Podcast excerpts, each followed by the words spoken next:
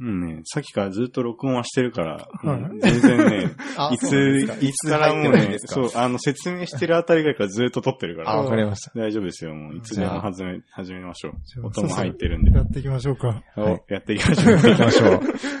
じゃあよろしくお願いします。よろしくお願いしますよろくお願いします。はい。はいえー今日のソースネは、えっ、と、渋谷のスカウターという会社に、えー来ておりまして、えーそちらで CTO をやってる、えー松本さんはいをゲストに、えー収録をしたいと思います。はい。よろしくお願いします。よろしくお願いしますよ。ろしくお願いします。はい。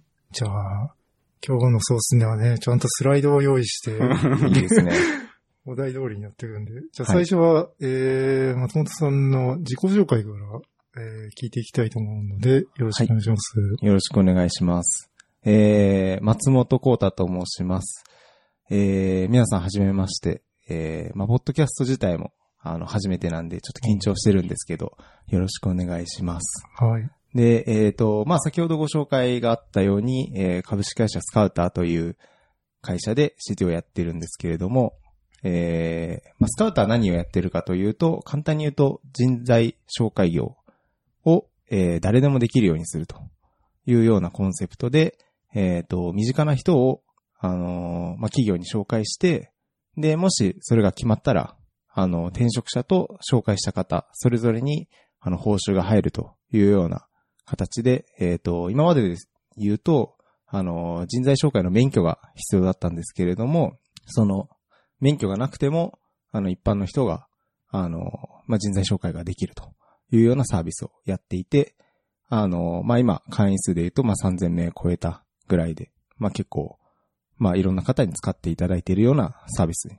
なっております。で、えっ、と、まあ、個人的に、なんていうんですか、あの、まあ、興味があるというところで言うと、まあ、自転車とか、まあ乗ってたりするんですけど、まあ、もうちょっとこう自転車乗れるような、まあ、し春になって乗れる季節になってきたんで、まあ、これからもっともっと乗っていきたいなという感じです。はい。こんな感じでいいですかね？はい。はい。大丈夫です。ありがとうございます。ありがとうございま。ますす。えーまあ、松本さんというか、まあ、スカウターさんには、この間、あのービューのフレームワークである NAXT の、えーまあ、勉強会、カンファレンス Nuxt Meetup。Meetup を、えースカウターで開いていただいて、で、そこに僕らが参加して、うん僕も LT したりとかして、で、そこでお話をして、あのーちょっと、ポッドキャストやってるんで、出てくれませんかって 話したら、えー、OK していただいて、今回収録してるっていう感じですね。お話しいただいて、すごく嬉しかったです。はい。はい。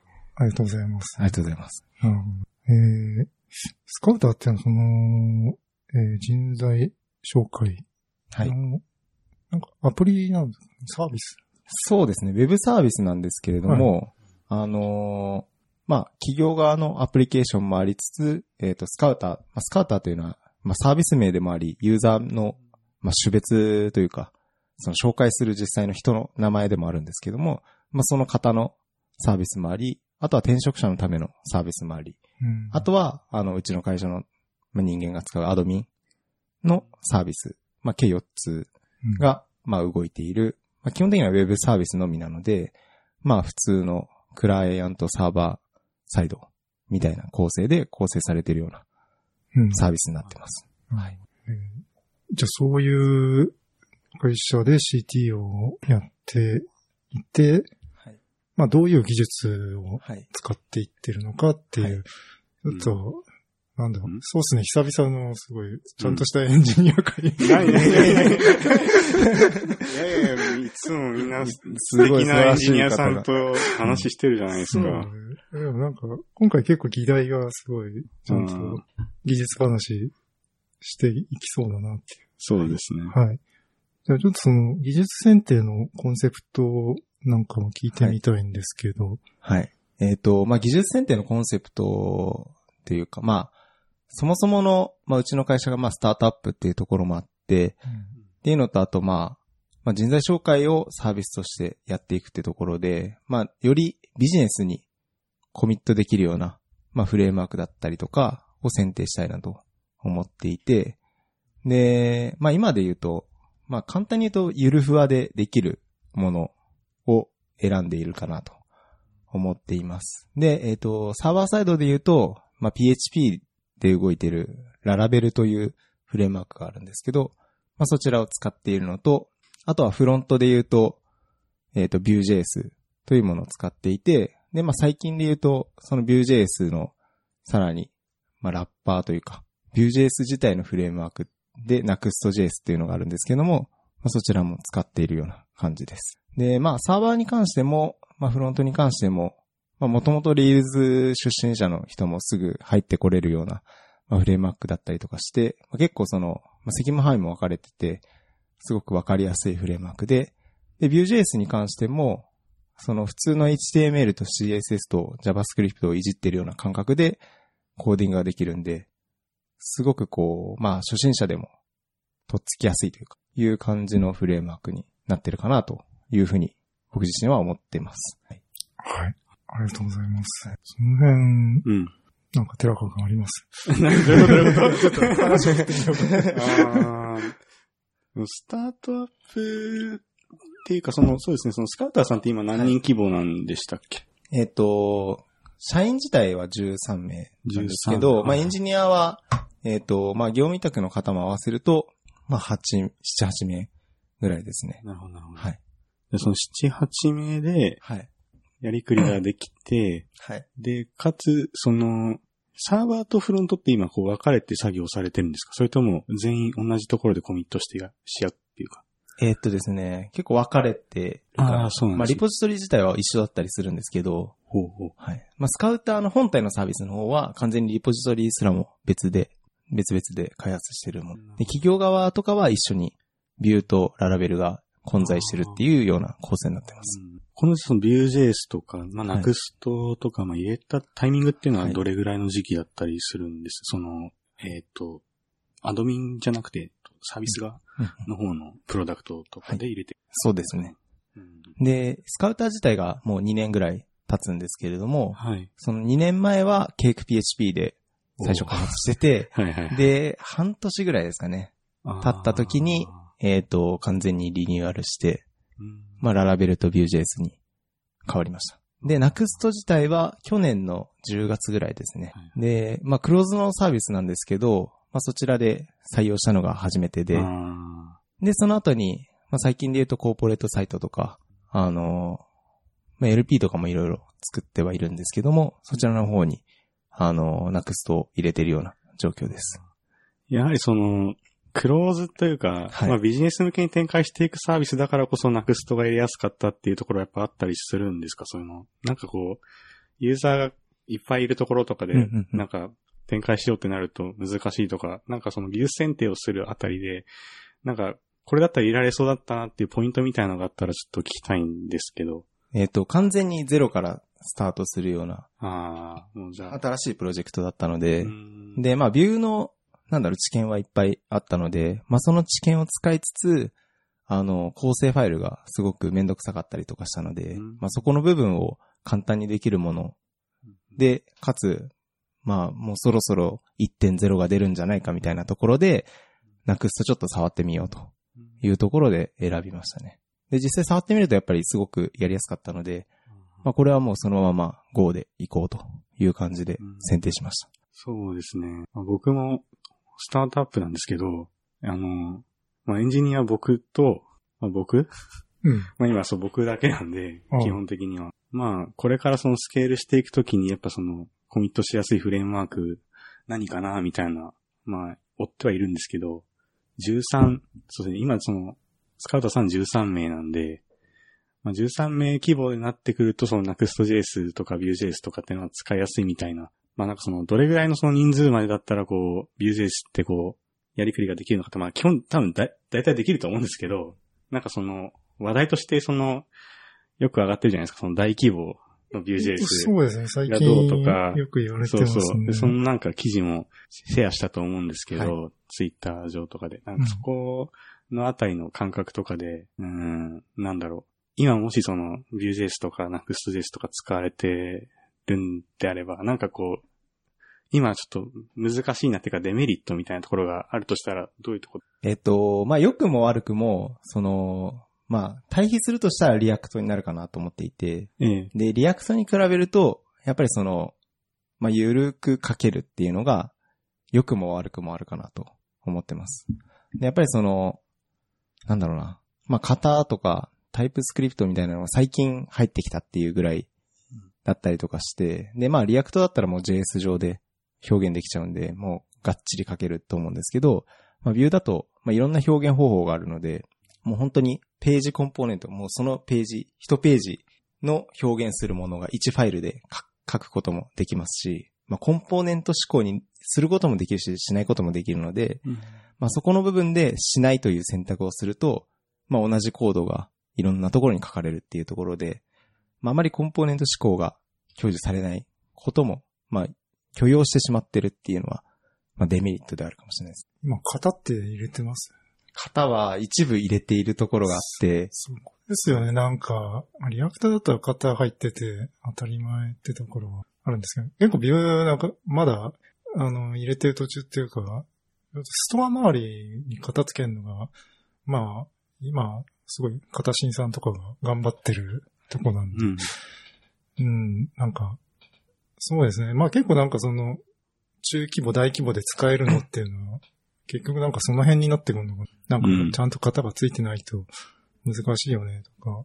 う。うんん。あと、この間僕は、いじってて、あれってなったのが、あの、テンプレートファイルのところで、なんか閉じタグミスってたんだけど、それが通っちゃってて、あれ、と通ることできるんですね。なんかこの間、あの、なんかアルさんも、もし、なんか指摘してて、えーなんかあの、テンプレートの、まあ、処理を、まあ、なんか、ブラウザー通して、なんか、ブラウザで通れば、なんかいけちゃうみたいな感じみたいです。これはなんか、 React の JSX とは違うみたいで、なんか、ブラウザーのなんか、そのタグの解釈って結構、曖昧さを許容してくれるんで、ちょっと閉じタグなくても、なんか、OK だったりするんだけど、あの辺が、なんかテンプレートミスってても気づかないっていうのが、あの、この間実際あって、まあ、よく言えばゆるふわだけど、悪く言えば、まあそういうとこが、うん。まあそういうとこだぞっていうあ感じなのかなって。ーなるほど。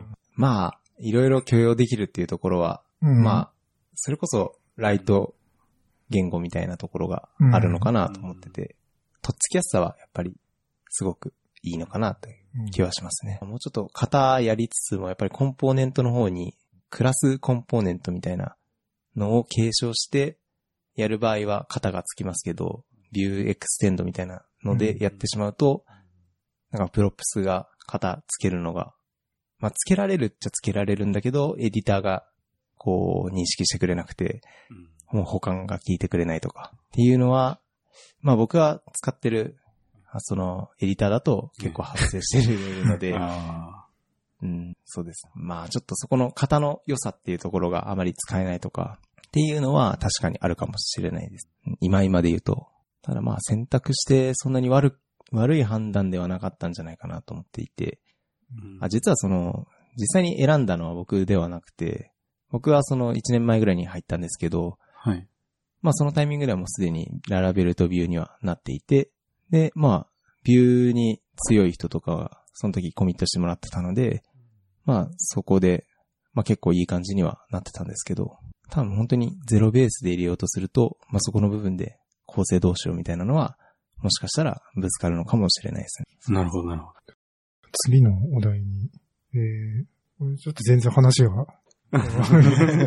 いいですね。その、大規模アプリケーションで Vue.js が使えるのか使えないのかみたいな話うん。で、ちょっとトピックとしてはい挙げさせてもらったところかなと。えー、じゃあこのトピック、別リポジトリでソースを共有する方法っていうのは、そのサーバーサイドとクライアントサイドでっていうようなとこですか？そうですね。えっと、うんまあ、さっき申し上げた通りに、その、企業側のアプリケーションもあれば、うん。その、まあ、スカウターさんうん。も、転職者さんも、うん。で、あとはうちで使ってる人たち、うん。アドミン用も、それぞれ、あの、リポジトリが別で分かれていて、ただ、扱ってるデータとしては、まあ、転職者のデータだったり、まあその先行のデータだったり、あとは求人のデータだったりっていうところで、基本的には扱ってるデータは一緒なので、まあその別のリポジトリに分けたとしても、まあ同じソースを使いたいよねっていうところが、まあ要件として結構あって。で、まあこれぐらいの規模っていうのは、規模の大きさなのかわかんないですけど、まあ複雑な結構処理があったりとかするので、まあそれを共有するときに、まあ自分たちで NPM のリポジトリ作ったりとか、あとコンポーザーのリポジトリ作ったりとかして、で、そこで、えっ、と、まあ自分たちのパッケージを、まあプライベートで作ってアップして、で、それぞれのリポジトリでプルするというような形で運用するみたいなことをしてますね。で、まあ、ララベルで言うと、まあ、それこそデータベースに近いところだったり、で、Vue.js に言うと、それこそその、まあ、例えばですけど、日程調整するときのカレンダーをうんまあ、企業側も、まあ、うちの管理者もうん、あとは転職者も使えるようなものを、まあ、共有してたりとか、あとは求人の情報っていうのは基本的には、まあ、構図、見れる情報はそれぞれ違うんですけど、うん形としてはまあ基本的には一緒なので、まあそれは同じリポジトリで運用して、例えばアドミンだったらこれを表示をするとか、転職者だったらこの項目は出さないとか、で、企業側はこういう項目を出すみたいなところを、まあ分岐させて表現するみたいなことをして、まあなるべくその、なんだろうな、同じことをいろんなソースコードで、まあバラバラに書かないみたいなことは結構していますね。まあ、結構まあ、プラグインみたいな感じになるので、まあ、マイクロサービスまではいかないものの、こう、ソースコードを一緒にして、まあ、責務範囲を明確にするみたいなことをやっているっていう感じです。Vue.js とかに関してで言うと、その Vue.js のそのコンポーネント集みたいなものがあって、そこでその3つ分の分岐が全部書かれてるようなコンポーネントがいっぱいあるみたいな話。で。えっ、と、うん。その特有の処理に関して、まあ、はい例えばアドミンでしか使わないっていうものは、うん。アドミンのリポジトリに存在してるんだけど、あー。えっ、と、まあ、全部使うよねってところは一つにまとめててで、例えばその、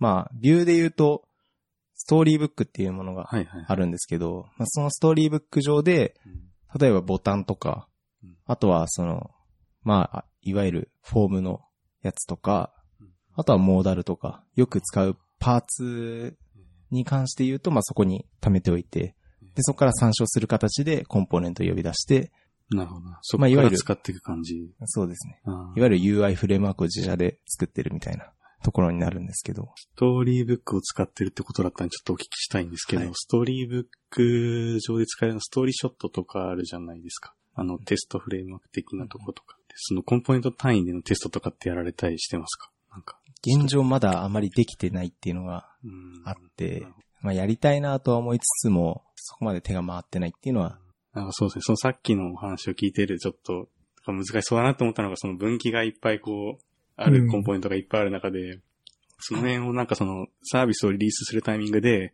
あの、他の、えー例えば、えーっと、スカウターさんをその使う側の人とアドミン側の人でバッティングしたりして、なんか UI が表示崩れちゃったりとか、うん。なんかこう問題が発生するタイミングがありそうだから、こういう時にコンポーネントのテストっていうのはすごい大事になってくるんじゃないかなっていうのをすごい、うん、思ったとこです。おっしゃる通りだと思います。なるほど。やっぱりその分割するところまでは良かったんですけど、うんまあやっぱりそのテスト書かないと厳しいよねっていうところはあって、で、まあ結構サーバーサイド強い人が、まあうちの会社で言うと多いので、ええあの、まあサーバーサイドのそのコンポーザーで分けてるっていうところのパッケージには結構テスト入れてるんですけど、う UI 上にテストを入れるっていう知見があまりまだないというか、まあ調べればわかるんですけど、そこまでこううん。頭を使ってないみたいなところはあります。本気で、その UI フレームワークとして作っていくんだったら、まあ本当にそれをやってる、なんかエレメント UI だっけ？うん。まあああいうの、なんか、実際見ていくといいのかな。あれまあどんな風にやってんだろうってソース見たけど、まあすごい大規模で、うん、見るの大変だなって。そうですね。ざっくり見ただけ。うん。いやうちもエレメント UI 使ってて、あ、そうなんですね。で、1.7ぐらい、1.4忘れましたけど、なんかうん。2の前がそれぐらいだったんですけど、ええ。まあその時から使ってて、まあ中ソース見たりとかもしたんですけど、まあ、難しいけどすごい参考になるなっていうのは思いましたね。特にテーブルのところの処理とかは、かなり、なんだろうな、 props をなんか JS に書き換えて、で、なんかいいいい感じにゴニョゴニョして、コンポーネントを成形してるみたいな。難しい。すごい難しいな。うん。でもあそこまでできるとす別リポジトリで、そうそう、共有なんか僕、この話聞いて、そのなんか3つのサービスって話じゃなくて、なんか Git のサブモジュール的な話が来るのかなって思ってあいたんですけど、そういう話じゃなかったから、モジュールってなんか、なんか、管理がめんどくさそうな。うん、そう、なんかね、どう、どうなんだろうと。また、そう、そう、多分プライベートの NPM の、うん。なんかやってんのかなっていうところはちょっと感じてたんですけど。それってなんかやってなかったっけ、前？えーっと、NPM NPM、あ、でもあれはあれですね、しうんえーっと、なんだっけ、あの、元の名前がシノピアっていうツールで、えっと、今、バ、バルカンだっけ？違う、なんかバ、なんか V から始まるサービス名に変わってて、そのうんプライベートの NPM のサービスを立ち上げるうん。仕組みですね。うん。がオープンソースであるんですけど、ちょっと今の現状の名前忘れちゃいました。うん。もともとシノピア。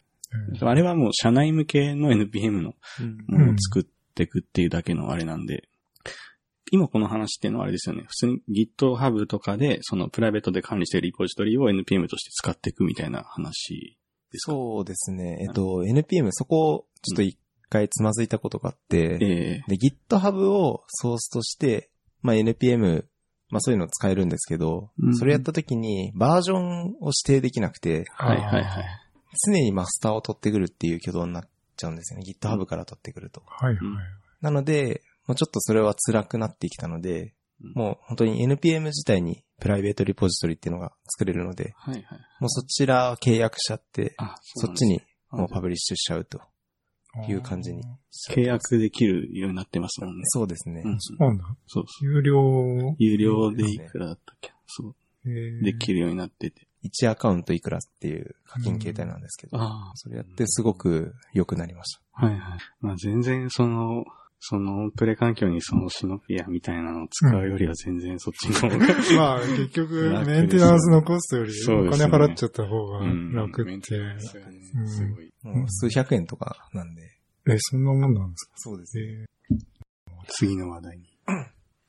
ーえー分岐が複雑なコンポーネント設計方法。ここは、まあ、 function component、functional com functional component っていうところになるのかな？あ functional component ではないですね。ではない。分岐が複雑な場合は、結構ビューでも JSX が使えたりするので、うん。その、まあ分岐がすごい複雑で、例えばさっき言ったその求人のデータで言うと、まあ、アドミンだったら、この項目を表示するみたいな。分岐だったらまあいいんですけど、VIF とかで、まあ、分岐すればいいんですけど、アドミンで、こういうステータスの人は、まあ表示しないとか。うん。で、転職者なんだけど、例えば、まだ、その書類選考で止まってる人はこういう表示で、書類選考から通過した面接になると、例えば日程調整のリンクが出てきてとか、うん。もう結構その、まあビジネス自体は複雑ではないんですけど、まあロジックに落とすと結構いろんな分岐があったりとかするので、うん。まあそこの部分を愚直にそのビューで使われている VIF っていう分岐のやつがあるんですけど、やると VIF だらけになって。何が何だかよくわからないっていう、いわゆるその一つのファンクションにうん if がいっぱいネストしてる、うん。まあよくあるアンチパターンになってしまうので、うん。まあそこをいかに回避するかみたいどうすればいいんですなのを結構直面してやばいなと。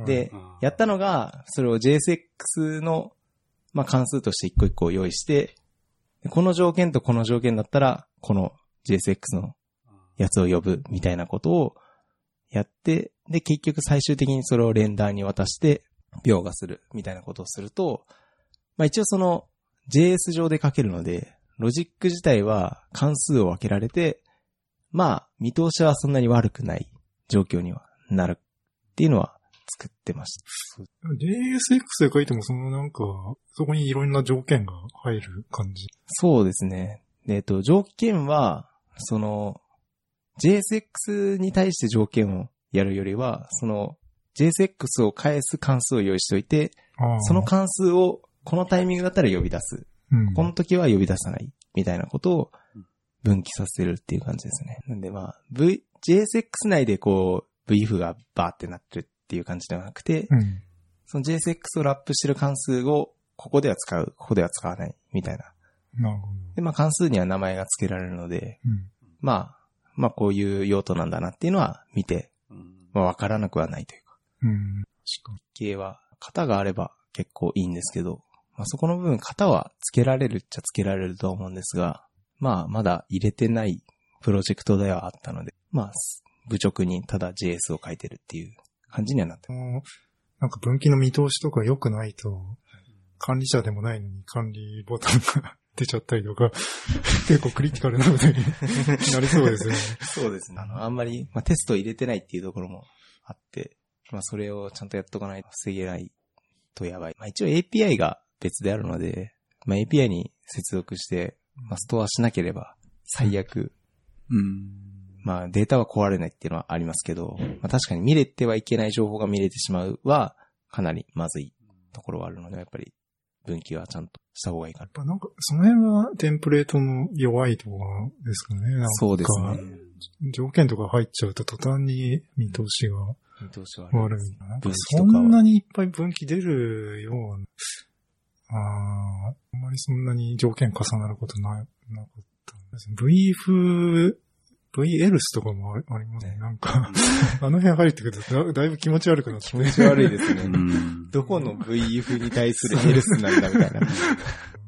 あの辺がやっぱりなんか、 React ゴリゴリやってる人からすると、 Vue 気持ち悪いっていう。まあ、DSL、ドメインスペシフィックな、その書き方。VF とか V4 とか、うん。なんかやっぱああいうの入ると良くないよねっていう話を。ううんん。まあ、ありつつも、それはなんだろう、設計で制御してくれみたいなうんスタンス。なんか僕よく使うのなんかタグの一番最後に VF で出すときだけの条件の変数をそこに入れるみたいな。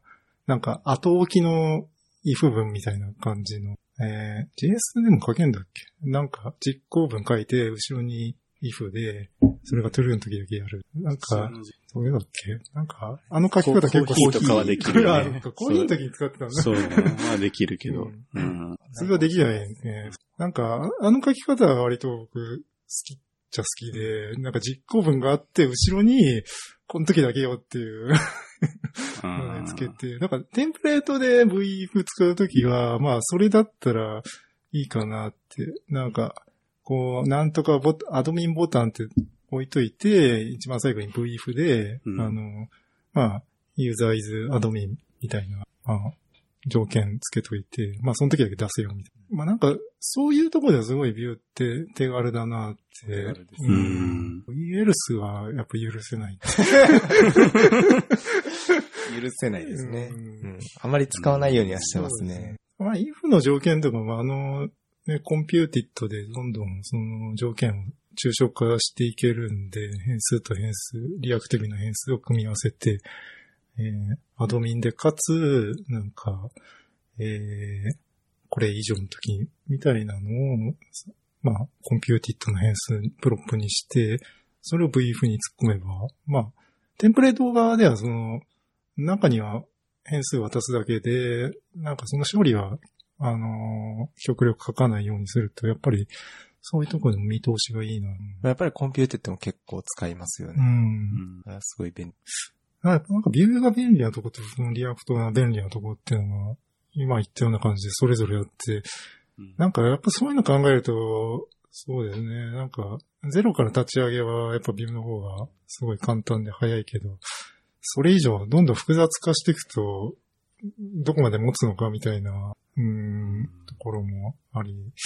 でも、なんか、片新さんが結構、なんか、ビューはうん中規模でも使えるみたいな。大規模でも使えなかったっけ？大規模で使える。使えない理由わからないはわからないみたいなうん話をしてたから、うん。あの片新さんが言うなら そうかなっていう。う。うんん。うん。うん。まあ、PHP は大規模でも、あニュアンスは似てるんじゃないあかな。そうですよねて。メルカリとか PHP 使ってますね。なるほど。言語自体は全然いけるよっていう話なんですけど、うん。まあ、設計者がうん。いうところに委ねられてる。そうですね。PHP で言って言うだけで、ちょっともう、格下に見られる風潮がいやいやいや。あるところで。うんなんか、ビューもやっぱそこに似てんのかなって、なんかうん、フロントの、ねまあ、53系フレームワークの中ではうん入門用みたいなとこだけど、まあちゃんと使っていけば使えるよっていう話は、なんか今、PHP の話すごいストンと、なんか腑に落ちる感じは、どうなんどうなんだろうな。話を聞くて、そううんディスコンとかではい。活躍されてる PH、ペチパーの方々って、もう、凄まじいんで、うん。皆さうん。ん。なんか、Vue.js でいうその Vue.js を使われてる方も、凄まじい方が、そこに 生き残っていくのかなっていう感じが、すごいうん。話を聞いててなんか思っちゃいますよね。うんなんかただ単純にその入門してるだけだと、なかなか、まあ入門してるところまでのその知識でサービスを作ったりビジネス展開していったりっていうところで落ち着いちゃうというか、やっていきが必要ですね。まあ、ビューも幅が広いからね、その CDN でライブラリ読み込んで、サーバーがレンダリングしたところに乗っけていくっていうところから、まあ完全にフロントでビルドして作っていく。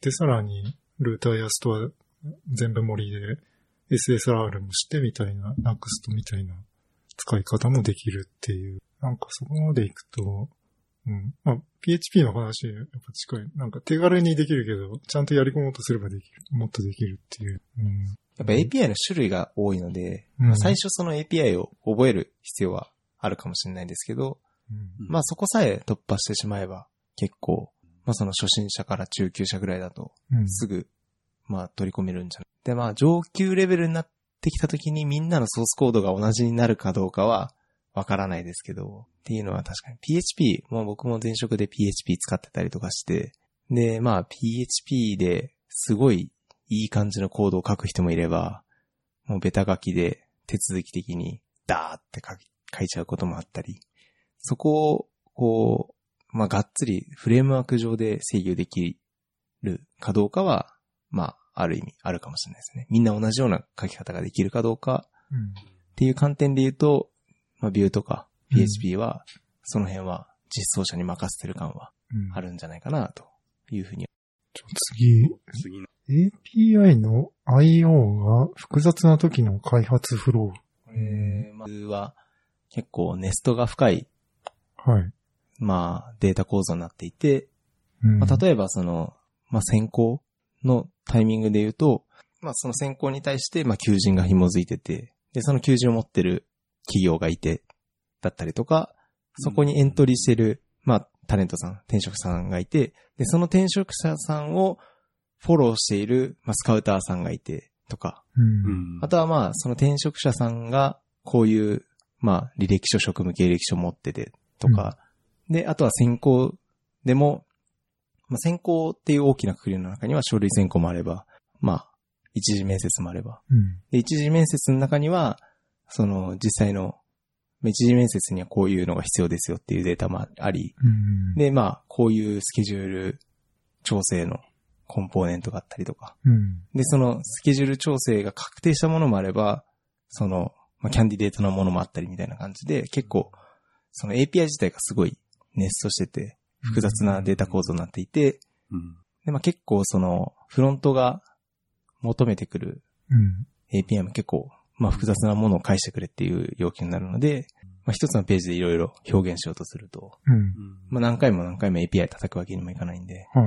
まあ、一回でガッて取ると、うん。まあ、すごい API が複雑なうん。ものが返ってくる API になっちゃって、うん。で、結構その API、まあ、ビューとララベルっていうところで、クライアントとサーバーで完全に分かれてるんですけど、そこをこう、つなぐドキュメントっていうのは多分必要なのかなとあ思っていて、で、そのクソネネストしてるものをドキュメント化するのは、うん。確実にこう、まあ、気が病むというか、うん。うん。で、まあ、その API をちょっと修正したときに、そのドキュメントをすべて更新しなきゃいけないし、で、そのネストしてるところを、こう、解決するのはもう、骨が折れるっていうところがあって、うんで、最初スワッカーでやってたんですけど、はい。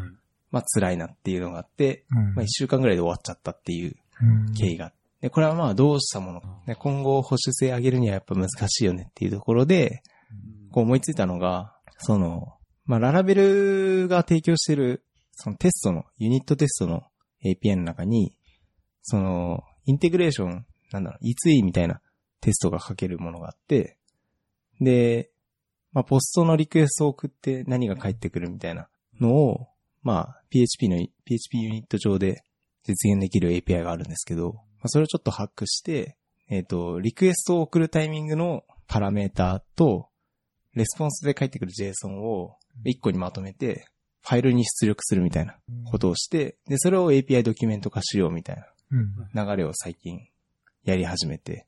で、まだまだ全然その、やってること自体は、ただの、まあ、ログみたいな感じになってるんで、まだフロントの人が読めるような、なってないんですけど、まあ、ソースコードを、ソースコードにはもう完全に追従してるので、まあ、そのテストを一回動かしてしまえば、まあ、多少そのカラムが一個増えたとしても、まあ、その即時に常に新しいものが取得できるみたいなことが、そこを、こうもうちょっと拡充して、例えば、まあ、コメント入れたときに、そのコメントを、まあ、その API のスペックに入れられるようにすれば、まあ、スワッカー並みに表現力の高い API ドキュメントが作れるんじゃないいうふうには今、こう試行錯誤していて、API があればいいっていつもそうっすねで言ってるんですけど、フロントとしては。そうそう、でも API があるだけじゃやっぱダメで、うん。API のそのやっぱドキュメントっていうのが、うん。綺麗にその整ってた状態で、なんかまあ、もう簡単に言えばあれです、本当もうレスポンスがちゃんと書いてあった上で、うん。 example request が送れて、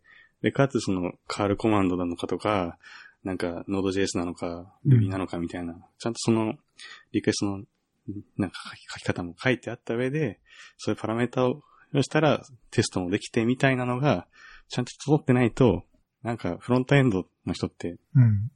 まあ、それだけでちょっとな、なえちゃうわけじゃないですけど、まあ、あれば、うん。すごいやっぱこう、嬉しいなっていうか、まあ、なんかそういう API のドキュメントを見ると、開発したくなるなっていう気持ちが高まると思うんですよね。その、最近自分が触ってるそのサービスで、うん。アニクトでしたあっけ、アニメの視聴者、何のアニメを見てますかっていう。があるんですけど、あれもちゃんと GitBook でドキュメントをグラフ QL の書いてたりとか、リストフルのやつも書いてたりするから、まあ、多分個人でやってるかどうかちょっとわかんないですけど、まああれすごい、そういうのまとまってるだけで、やっぱ、なんか触ってみたくなるなっていう。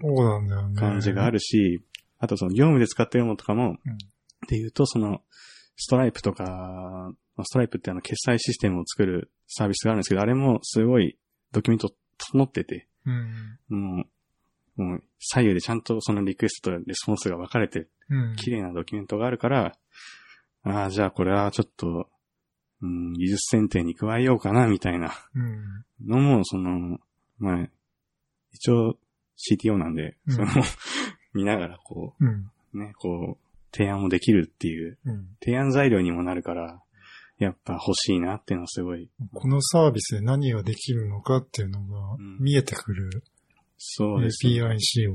それがまあ、社内になってくると、やっぱ社内に入った人が、うん。すぐ判断する材料になるのかなっていうところも、まあその、入社してうん。サービスを理解するところにもつながるから、やっぱりそう、エクセルで管理しちゃダメなんだよっていう。はい。そんな感じです。何か、何か、何か含みがあるような。いや大丈夫です。わかんないけど。前の会社では、その API の仕様を Excel で管理してたんですよ。結構とんでもないことだな。いや、ソースから生成しないと、ソースと全く別に Excel に書いて、あれ、先に Excel を書くんだけ？ど、Excel を書いて、それの通りに。実装してくれみたいな感じ。あの、フロントからサーバー側にその Excel を渡してっていうようなやり取りをしていいや、うん Excel 使っちゃう。だまあ、せめて、ね、やっぱウェブで見れたりとか、そうですね。まあ、その、だから今、その、松本さんがやられてるところだと、やっぱそのソースコードと一緒に、うん。えー吐き出すところのジェネレートまでちゃんと、うんまあ、自動化されてるかどうかちょっとわかんないですけど、そのちゃんとあるから、その差分が生まれないっていうのが素晴らしくて、うん。まあ、そうですね、その、スプレッドシートとかエクセルで管理してたら、そりゃ差分生まれますよね。まあ、そこも自動化するってツアーものがいたら、ちょっと、あの、僕手伝ってほしいんですけど、いろいろ。ま あ、ジェネレートすんだと別にエクセルじゃなくていいかもしれない。そうですね。うん。まあそうですよね。紙エクセルが出来上がエるクセルエクセルが。まあそうでも読みやすいそうですね。MPI ドキュメントがあるってだけでかなり、まあ、サービスの信用度もうん高まるっていうところでは、そうですね。複雑なものでもやっぱちゃんと綺麗にまとまってれば僕は複雑でもいいかなとは。さっき言ってたそのアニクトっていうアニメ見てますっていう記録できるサービスがあって、なんか、寺川くんが最近使い出して、寺川くんすごいアニメ見てるから、うんなんかちゃんと記録とかつけた方がいいんじゃないのってそれでなんか探したら出てきて、比較的新しいっていうか、リポジトリがオープンソースで公開されてて、なんか20時間前に更新されましたとか、すごい、あの、ちゃんと、あ新しいんですよね。そうですね。API 見たら、うん、なんか、ちゃんとグラフ QL になってて、もうちょっとすごいな、これって思って。作者の方がキータで、その、アポロクライアント使いながら、その、うんちゃんとグラフ QL、この、まあ、使えますよっていうところもちゃんとまとまってて、うん。キータの記事がまとまってたんで、まあなんか、やってみるかって気持ちそうですね。あの、なんか、サードパーティーで、その、アプリとかサービスを、なんか、フレンドリーになってて、その API がちゃんと公開されてるから、うん。まあ、グラフ QL は、僕はフロント側から使ったことしかないんで、まあ実際どう実装してんのかは、実装する側は多分大変だと思うんですけど、サーバーが結構大変なイメージが。大変そうですよね。ただなんかあれ、フロント側からすると別にもうドキュメントとかいらなくて、なんかあの、グラフ QL 用の、なんか、えー、なんかエクスプローラーみたいなのそれでやると、あの、どんな変数があるんだろうってちょっと打ち込むと勝手に候補が出てきて、それで実際 リクエストして、あの、レスポンス試したりとか見れるし、なんか横にドキュメントも出るんで、なんか別にこれドキュメント生成しなくてもいいんじゃないかなっていう感じになってて、非常に、あれは、フロントからすると便利な。便利。便利うん。そうですね。は頑張ってくれと。頑張って。うんなのか。うんそこも自動的にできるのか。うん。そうですね。どうなんですかね。まあ、あの作者の方は今その、うんそうですね、その Rails でそのうん API の部分書かれてて、うん。えっと、フロントは Vue.js を使ってた確かね。ねで、そう。まあ、その辺もそう、なんかあの、僕ら、まあ、そう、ソースネ組的にも、うん。なんか技術的にいいなっていうか、うん。まあ、そうですね。ちょっと前に、そう、そのアニメのサービスを探したときにアニメ、アニメティックだったっけ？なんかあの、あラコさんが使ってあた。サービスを、ちょっと僕も触ってみたんだけど、うんそうそう、あれは、まあ、なんかちょっとそう、うん。ビューがちょっと、うん。なんか重いなとか、うん。なんかこう、まあ、モダンではないなっていう感じはいがちょっとしたから、そう、触ってみたら、うんアニクトがいいなっていうのがうん。あって、そうそう、触って見てたんだけど、まあ、あれでも、なんか自分触り出したの2015年ぐらいにアカウントがあの作ってたみたいで、だから2015年にはそうだね。で、その、結構前からあったけど、なんか最近のちゃんとモダン化に対。応してて、うんそれがすごいすごい、あれ、ど、んどこの人だっけ？えっ、と、トムだから、あれですね、えっと、東京オタクモードの方が、まあ、もともとはちょっとどこだったかわかんないですけど、まあ、結構著名な会社うん。にいて、そう、そう僕だからそこで多分知って、ああ、そこの会社の人が使ってんだな、あ作ってんだなって思って、うん。うん、その時は何製だったかちょっと覚えてないんですけど、多分まあおそらく Vue は使ってないくて、うん途中からやっぱ Vue も入れて、うんで、ちゃんとメンテしてるっていうところがグッドだなと思って。グッドですね。ちょっと、もういいと思います。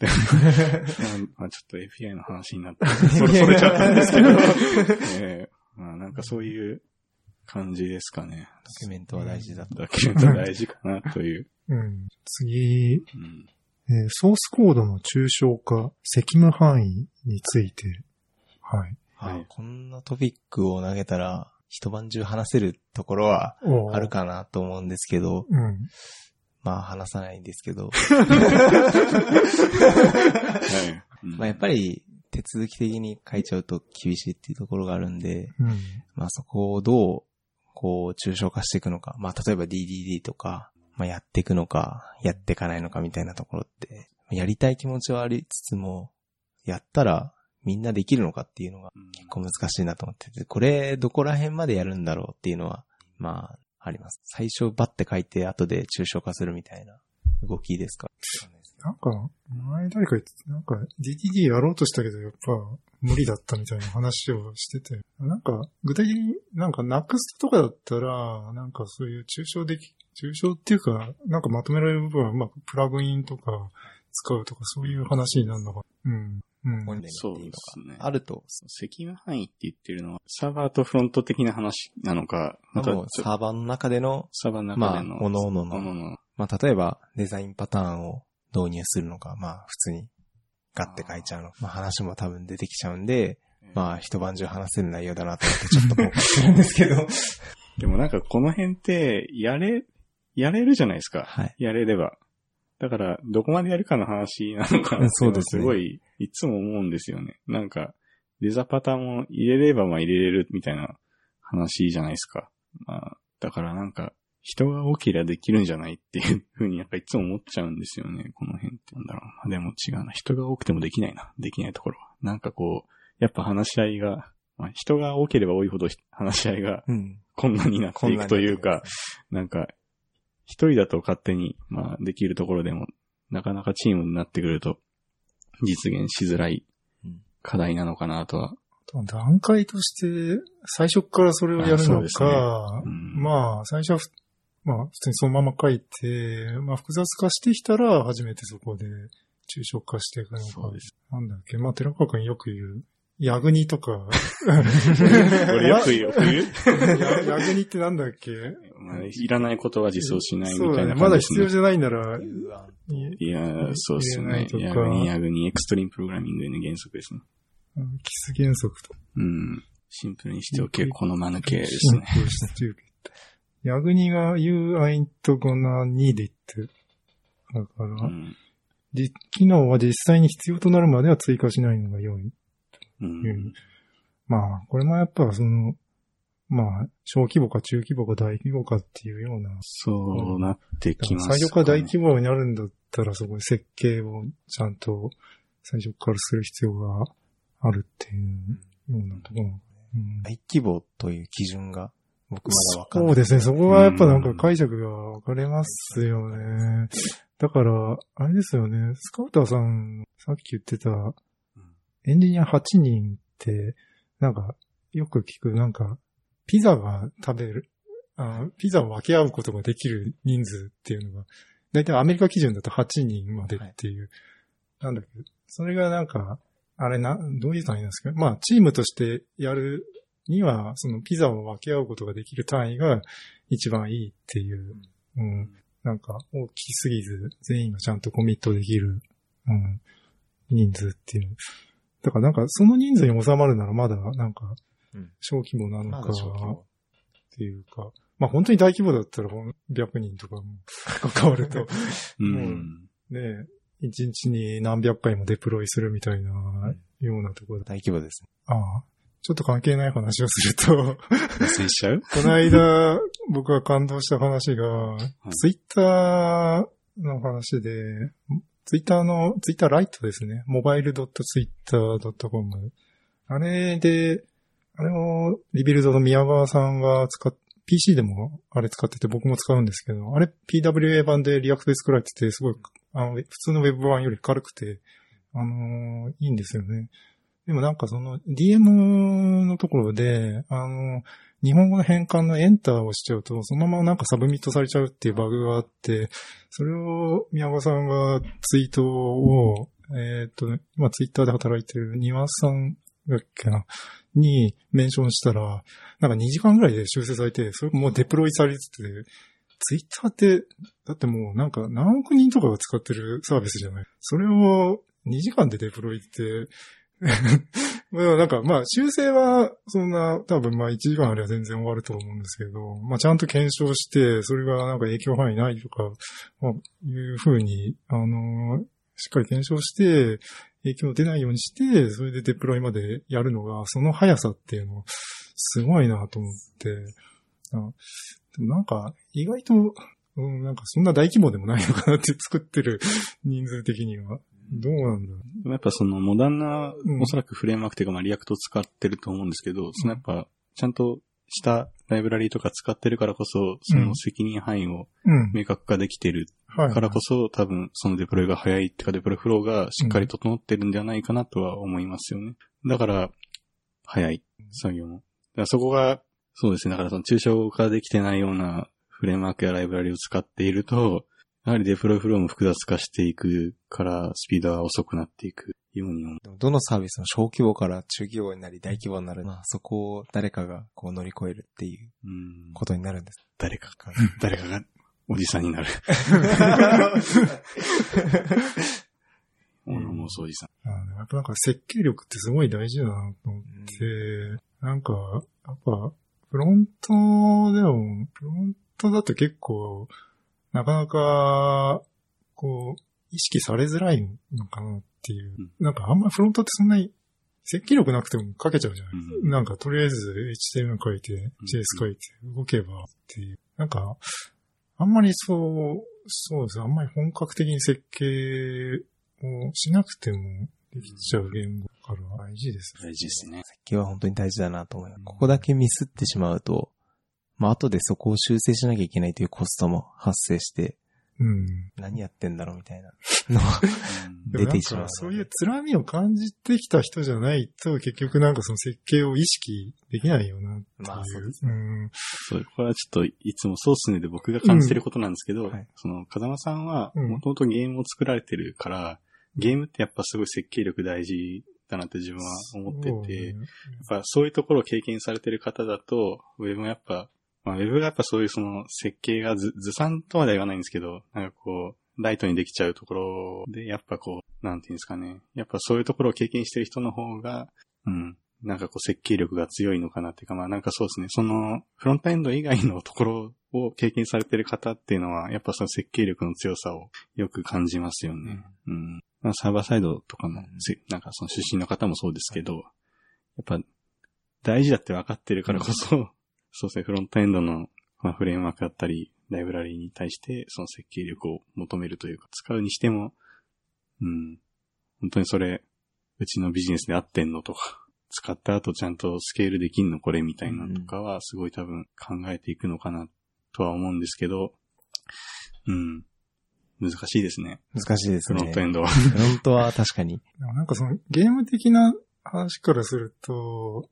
まあゲームじゃなくても、なんかいろんな言語であの RX って使われるじゃん。あれって結構なんかフロントで、あの、使うと、あの、結構過剰だって言われてて、まあそうなんですフロントってそんなになんかイベント走んないよなっていうか、ね。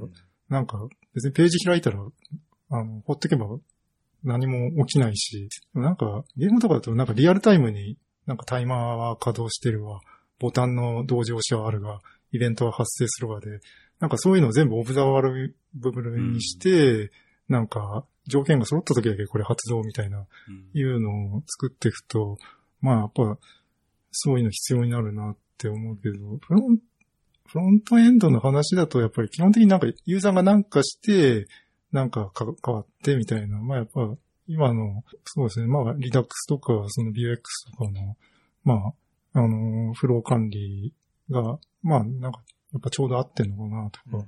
ううんん。そうですね。あれぐらいがいいですね、うんちょうど。うん。のもあり。まあなんか、それも設計なのかなっていう。なんか、そうですね。やっぱ結局、いろいろとっち、とっちらかってきたときに、ちゃんとメンテができるのかっていうところ。次の話題いきますか。はいこれか。あ、あー完全に話が変わりましそうですね。まあいいんじゃないですか。僕ら多分でも、全然そのアンドロイド、あ、そう、これうんアンドロイドの日本展開っていう話題にちょっと行こうと思うんですけど。あの、僕ら全然アンドロイド触ってなくて、うん。その、まあ、実装も多分やったこと、僕はないんだけど、うん。全然、そう、なんか、どういう話題なのかなっていうのをちょっと、僕はあの iPhone を使ってたんですけど、最近 Android に変えたっていう、おー。はい。そうなんです。ちょっといろんなところからうん。槍が飛んできそうなところはあるかもしれないですけど。いやいやいや、全然大丈夫だと思いますけど。それはなんでなんですか？あえっと、アンドロイド、に変えた理由としては、まあ、周りでアンドロイドを使ってる人が、うんもちろんほら、いる中で、まあ、前はすごいこう、アンドロイド、すごい使いづらいみたいな。うん。結構それこそ 2K とか、はい。4、4K はわかんないですけど、うん。その時はまあ、アンドロイドを使ってたんですけど、まあ、すごい使いづらいっていうのがあったんで、まあ、iPhone にしたんですけど、まあ、最近のアンドロイドすごく、こう、機能が充実してるというか、うん。で、ハイエンド系のアンドロイドだとすごいこう、使いやすくて、うん。で、まあ、めちゃくちゃいいなと思ってて、うん。で、それこそ最近だと、Google が Pixel を出したりとか、うん。で、まあ、サムスンも Q、S9 とかうん。出したりとかしてて、うんこう、まあ、アンドロイドもすごいこう進化してて、うん。面白いなと思って、うん。まあ、ちょっと一回触ってみようと思って、まあ、アンドロイドに変えたんですけど、こう、まあ、アンドロイドを変えて、まあ、アンドロイドのこう、ちょっとアンテナを張ってみようかなと思っていろいろ調べてると、うん。まあ、ピクセル2が日本に来ないっていうその話問題が で、まあ、議的があって、うん。まあ、入ってこれないっていうのはあるんですけど、うんまあ、それのせいで、アンドロイドの9でしたっけ？なんか、は、今8なんですけど、はいまあ、9かどっかが、うんもうもはやデバイス、日本で使えるデバイスはなくなってしまった。開発端末よね。開発端末がなくなってしまったという問題が発生してもう、技術的に取り残されて。いやー日本やばいっす日ね。本やばいなってう。いうん感じをすごく思ってて、で結構その9になってからすごいいろいろ Google アシスタントが良くなったりとか、はいはい。うん結構その Google レンズっていうの、まあ iPhone でも使えるようになるんですけど、まあそこの部分がすごく使い勝手が良くて、うんその、まあやっぱりソフトウェアさんが作った OS は強いなっていう風に最近は思いますね。うんその今日ちょうど上がってた記事で、うん iOS のアプリケーションがうん。去年縮小した初めて年で、うん。Android は普通にうん。通常運転だよみたいなうん。記事が上がってて、うん。でも、日本そういう話を聞いて取り残されるっていうそうそう。感じになっちゃうと、前に寺川くんと見たんだけど、各国のその iPhone と Android のうん。シェア率っていうのがあって、日本だけダントツに iPhone のシェア率高いんですよ。高いですね。なんか、うん。6、7割とかあって、他の国だと iPhone はまあ40%、30%とかで、うんこの状況ってどっかで見たことあるぞ。あいいあいい。はい、と、クロームとか、ブラウザ戦争のあれやんけ。そうそう、みんなクロームに映ってんのに、日本ずっと IE 使ってるねっていうのが、なんか、今 iPhone、これもう IE 化してんじゃないかなって。う。うん PWA の文脈とかで言うと、まあ、サファリだけちょっと待ってるみたいなところそうそう。もあやっったりとか。うんやっと11.3来たけど、まだ通知とかはないんですよね。なんかそのアットトゥ、あアットホームスクリーン的な、うん。なんかそのものもちょっとわかりづらいっていうか、うんまあ多分あれ多分普通に開発者じゃないとそうだね、あやらなれい。と思うし、うんそうそう。メニューが出ないんですそようですね。あまあどう？ベータ版みたいな。そうですね。ソースのサイトは一応 PWA 化してるんで、ホームスクリーン追加するとアドレスバーなしで、あのうん。別アプリとして使える。いいです。うん。なんか PWA 化したけど、なんかちょっと起動遅いんですよね。遅いし、なんか PWA のアプリって、なんか別アプリに移っちゃうと、なんかステートが全部初期化されちゃうみたいで、また最初からっていう風になっちゃうみたいで、なんかなんか、ちゃんと、なんかゲームみたいに現在の状態を、なんかローカルストレージとかに保存しといて、なんかアプリが再起動されたら、そこから読み直して、ステート再現しなきゃいけないのかなとか、なんか、どういう風にすべきなのかなって思う。うん。うんアンドロイドだとできてるのか本当申し訳ないですけど、全然触れてないんですよね。ここを触っていくべきなんですね、やっぱ、きっと。わかんなんかこやっぱりその iPhone は、やっぱりそのハードウェアが強い会社が作ったっていう感じが、うん。こうなんかあるのかな。う、うんまあ例えばその Face ID とかも、ええまあ赤外線が当たってうんまあ、顔の形とか表情もすべては文脈があり。で、Google はどっちかっていうと、一つのレンズでも機械学習で奥行きが、うん。ポートレートも。そうですね。G、まあ、Google ってやっぱその、まあ、ウェブ的なところ、まあソフトウェアもそうなんですけど、まあ、インフラすごい強い会社だから、例えばなんかその、何でしたっけ、あの、Pixel 2とか販売し、あ向こうで販売した時にも、な、何年間は、クラウド無料的なこととかなんかやってましたよね。なんか。そういうところも、これ Apple じゃ、まあできないわけじゃないんだけど、やんないだろうなっていうか、まあ普通に販売するじゃないですか、クラウドのストレージ分を。そうですね。そこは全然違うなっていうところがありますよね。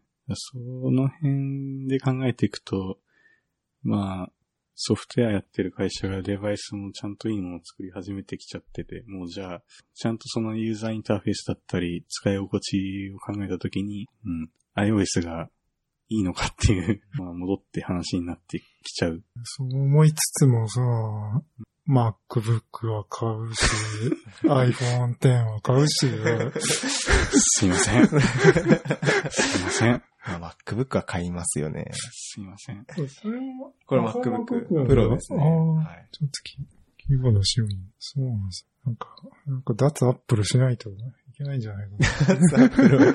どうなんですちょっと使命感が出てきましうんでなんか、ピクセルは3が今年の7月から8月がみたいな噂はありますね。があって、噂は海外でのみ。閉じるのかみたいな。日本に来るのかみたいな。すごく気になってるところですね、僕は。なってても、特に僕は何もできないんですけど、やってる。完全に話が違う文脈ですけど。うん。次行きますか。あ、ここですあね。ジェットブレインズの製品の機能をどこまで使ってる、ですね機能をどこまで使ってるっていうか。僕も寺川君も JetBrains、まあ、 IntelliJ とかですよね。あれを使ってなくて、寺川君は Vim 僕 Vim ですね。う。うんん。僕は VS コードを使ってなくて、まあ、エディターの話ですね。まあ、インテリジェがなんかすごいって話はよく聞くんだけど、なんか、ツイッターで昨日かな、なんか、なんか見てたのが、Vue.js のそうん。のプラグインの中で、おそらくその、なんかサイドバーからうん。コンポーネントみたいのを作る制作みたいな、なんかボタンを押すと、Vue.js のテンプレートはシングルファイルコンポーネントのうん。表示をパッて出してくれるみたいなので、これがなんかいいから使ってるみたいなことを言ってる方がいて、僕のフォロワーさんに。うん。あへえって思って。えー、結構便利ですね。便利なんですかね。またやっぱその保管とかがすごい、うん聞いて、聞いてて、ちゃんとしっかりされてるから、うん。まあ、えー、いい、いいの、これがいいのか、うーんって思って、ちょっと明日話すだろうなって、ちょっと後でツイートは拾っときますけど。なんだろうな。なんか、一番選択したコードを切り出してメソッドにするとか、そういうところに自動入れたりとかね。あとなんだ、なんか、結構 GitHub との連携とかもすごいできるっていう。ソースっていうサービス。うん。うんで、それを使うともう、インテリジェの、エディター上にうん。コメントうん。してうん。修正しました。うん。まあうんそれでも、みたいな。あオンプレのサービスなあ。あそうなんまあこれ完全に偏見かもしれないですけど、あ。うん。ジェットブレイン製の製品を使ってる方ってすごいサーバーサイドに強い方がほとんど。で、そこからフロントエンドもいい感じに書くこともできるから、じゃあ、まあ例えばなんか PHP ストーム使おうかとか、なんかそうですね、インテリジアイディアになんか行くのかなと思って、僕とそう、風間さんは結構フロント畑の人間だから、うん。ビジュアルコード、まあスタジオコードで全然間に合ってるうん。のかな、みたいなのは、ちょっと感じるポイントではある。重くはないんですかね。重いです。重いね重いっすよ。そっか。そうそれもツイートちょっと拾って、昨日なんかあの、なんだったっけな、なんかその、ワークスペースの、なんか XML をなんか削除するっていう、なんか裏技みたいなのやってる人がいて、それを削除すると軽くなるっていうことをやってて、いや、ちょっとこれないだろうみたいな思ったんだけど、やっぱがっちり ID。ID だよねがっちりですそうね。で、そう、VS コードも ID ではあるんだけど、なんか、結構気楽に開けるメモ帳的なエディタ感覚もありで、うん。なんか、まあそこがいいな。VS に伝わってなくて、うんこう。いう使い方。なんか、もともとはやっぱビジュアルスタジオっていう、そのがっちりした ID があったところに、VS コードって、なんか、軽いエディタだけ切り出したみたいな。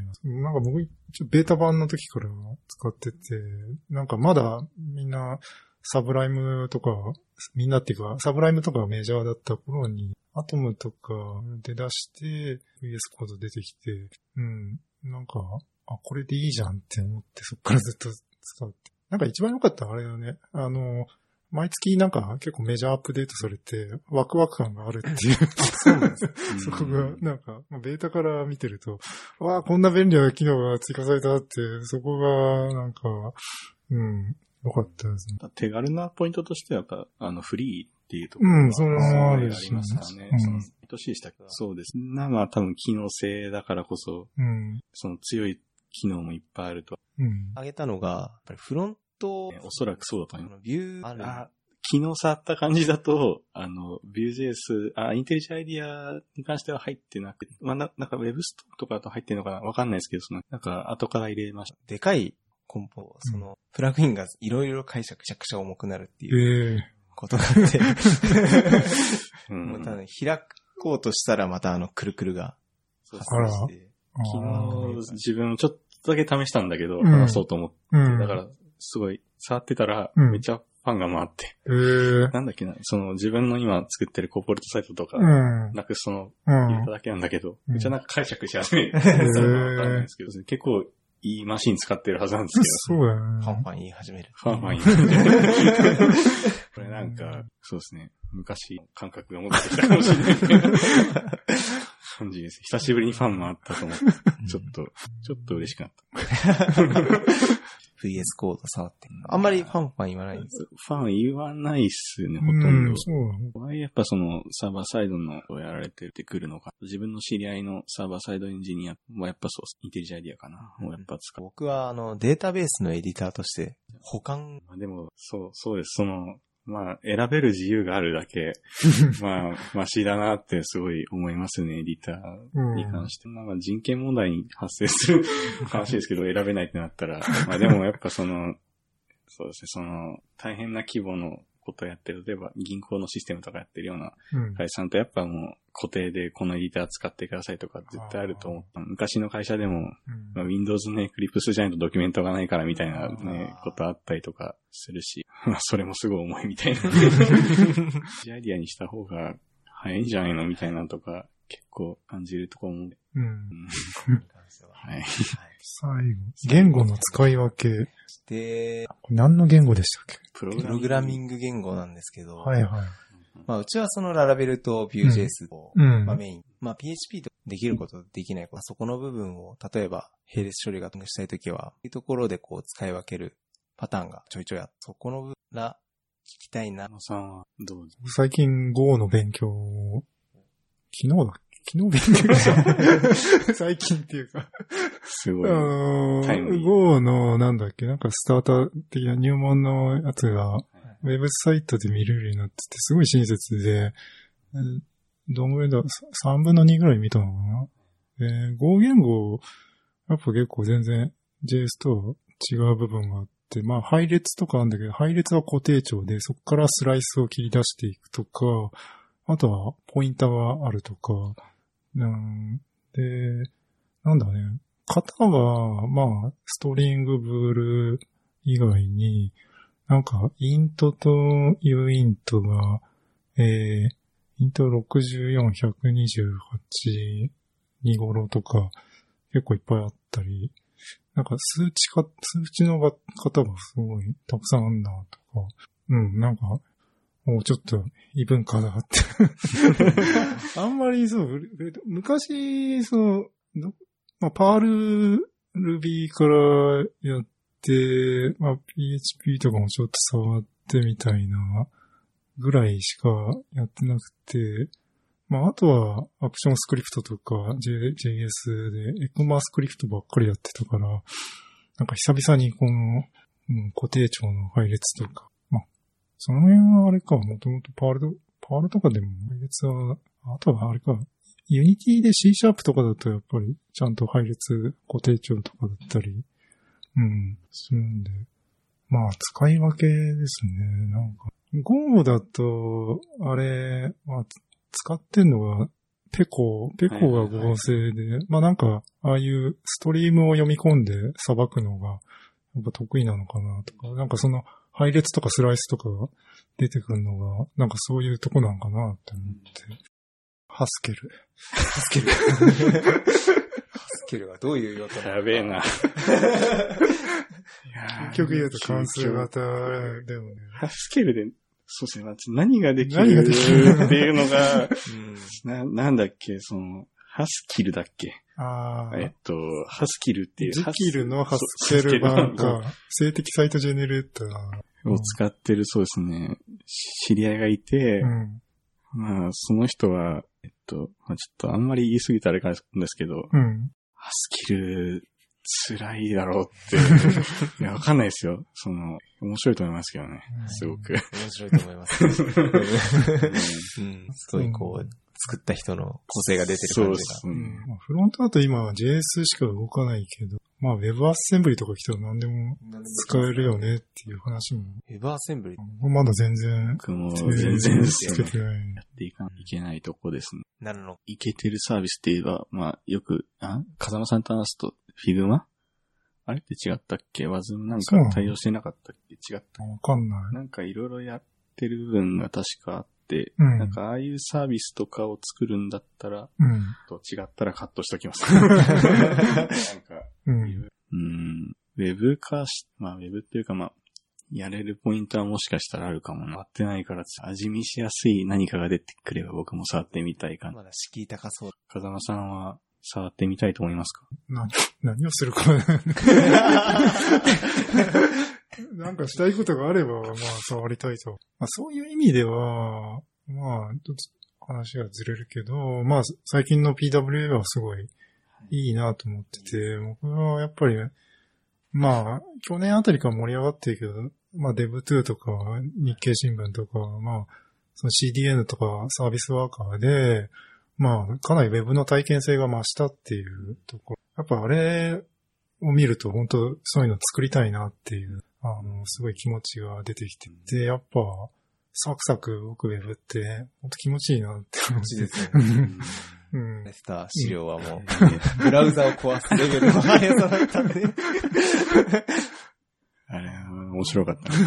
あれは面白かったです。まあ、そうするとやっぱもう、それもやっぱ仕組みとして、まあ従来やってたサーバーでこう遷移していくんじゃなくて、やっぱフロントで全部扱うからできる速さだよなっていうのとか、うん。そうです。うん、そういうのを突き詰められるといいなって。まあ、僕結局なんか、フロント、まあ、寺川君と議論になるんだけど、うん。まあ、ウェブってまあドキュメントだけど、もう僕はあれがアプリになっちゃえばいいなってすごい思ってて、ただアプリ的なページってもう使いづらいんですよね。うん。大体自己表現で。あの自己満足な感じ。そう。なんか、アプリって考えると本当にいろんな、あれもできるぞ、これもできるぞっていう、あって、うん。そうすると多分 JS じゃ物足りなくなるのかなって。ううんん。確かに。そうです。末のうん。コアの部分を触るものとかは、はいはい。結構、JS だと難しいってうん。なるのか。なんか、その辺もやっぱだから、やろうとなった時に、ちょっと最近自分プライベートで触り始めたのが、うん。エキスポっていおう。う、開発環境をすごいうん。豊かにするうん。ツールがあるんですけど、あれなんかそのエキスポの中にその、うん。サービスの中にその API としてノーティフィケーションとか、うん。うまあそのん。使いやすい機能がうん。盛りだくさんなんで、じゃあ開発してみようかって気持ちに、うん。やっぱそこを、そうですね、ウェブっていう話になると、まあ、いつもそう、風間さんと衝突するところで、やっぱその、まだ出来上がってないっていうか、その仕様が決まりつつないみたいなうん。ところで、じゃあそれを、まあ、早く使っていけば、うん。まあ、そうですね、知見が溜まっていくから、それはそれでそのエンジニアとしていいんですけど、それがさらにそのサービスとしてローンチができるかどうかとか、うん。まあビジネスとして成り立つかって言われると、自分はんってたまにうん。なっていつも風間さんと衝突するっていう とこですよね。うん、だからそうですね、その会社としてそれを選定するとか、その言語を選定するって話になった時に、うん。うん、なんかその、あれですね、ちょっと日本人的な感覚なんですかね。やっぱちょっと、うん。置いちゃうとこが僕の悪いとこかもしんない。でもまあ、結構、それでも触ってる方だとは思うんですよ。自分でも。ただ、そうですね。ちょっと置いちゃうんですかね。う。うんん。わかんないです、その辺は。実用できるイメージがあれば、そうですね。まあ、あとはもう、お前やりたいだけだろってレベルで 触っていくしかない。うん、最初は。そう、最初はそれだなって思いますよね。うん。だいぶ喋りましたかね。じゃあトピック的にはここで。うん終わりっすかね。はい。じゃあ、いこの辺で締めましょうか。しますかう。ん。えーじゃあ、本日のゲストは松本さんでした。はい。ありがとうございました。あありがとうございました。ありがとうございました。